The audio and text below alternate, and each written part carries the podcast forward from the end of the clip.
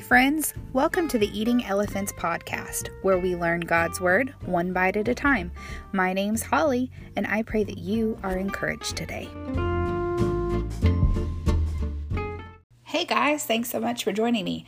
Today is the very last um, devotion that we have for the book of Acts. We have plowed through it and learned lots of good stuff, and um, it's it's been great. So uh, today we're going to be reading from Acts chapter 28, verses 30 through 31. It says, For the next two years, Paul lived in Rome at his own expense. He welcomed all who visited him, boldly proclaiming the kingdom of God and teaching about the Lord Jesus Christ.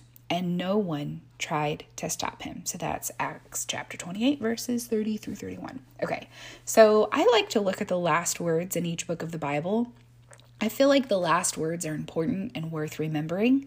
So, the very last word in the book of Acts is akolutos. It's a Greek word meaning without hindrance.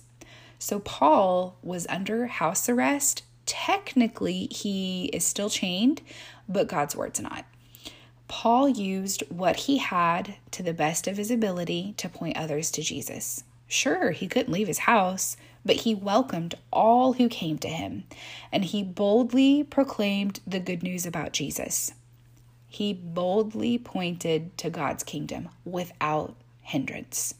I want to encourage you today to use what you've got wherever you're at. Whatever gifts or talents or treasures or place that you've been given, use it boldly for God's kingdom and trust that God's word will prevail regardless of circumstances.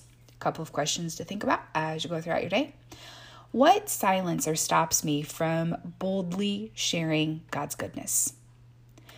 What do I have to offer others in sharing God's goodness and boldly proclaiming the kingdom of God?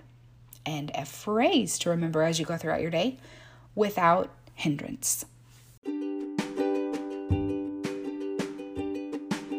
There you have it, friends. I hope that as you go throughout your day, you guard your heart, guard your mind, and guard your instructions.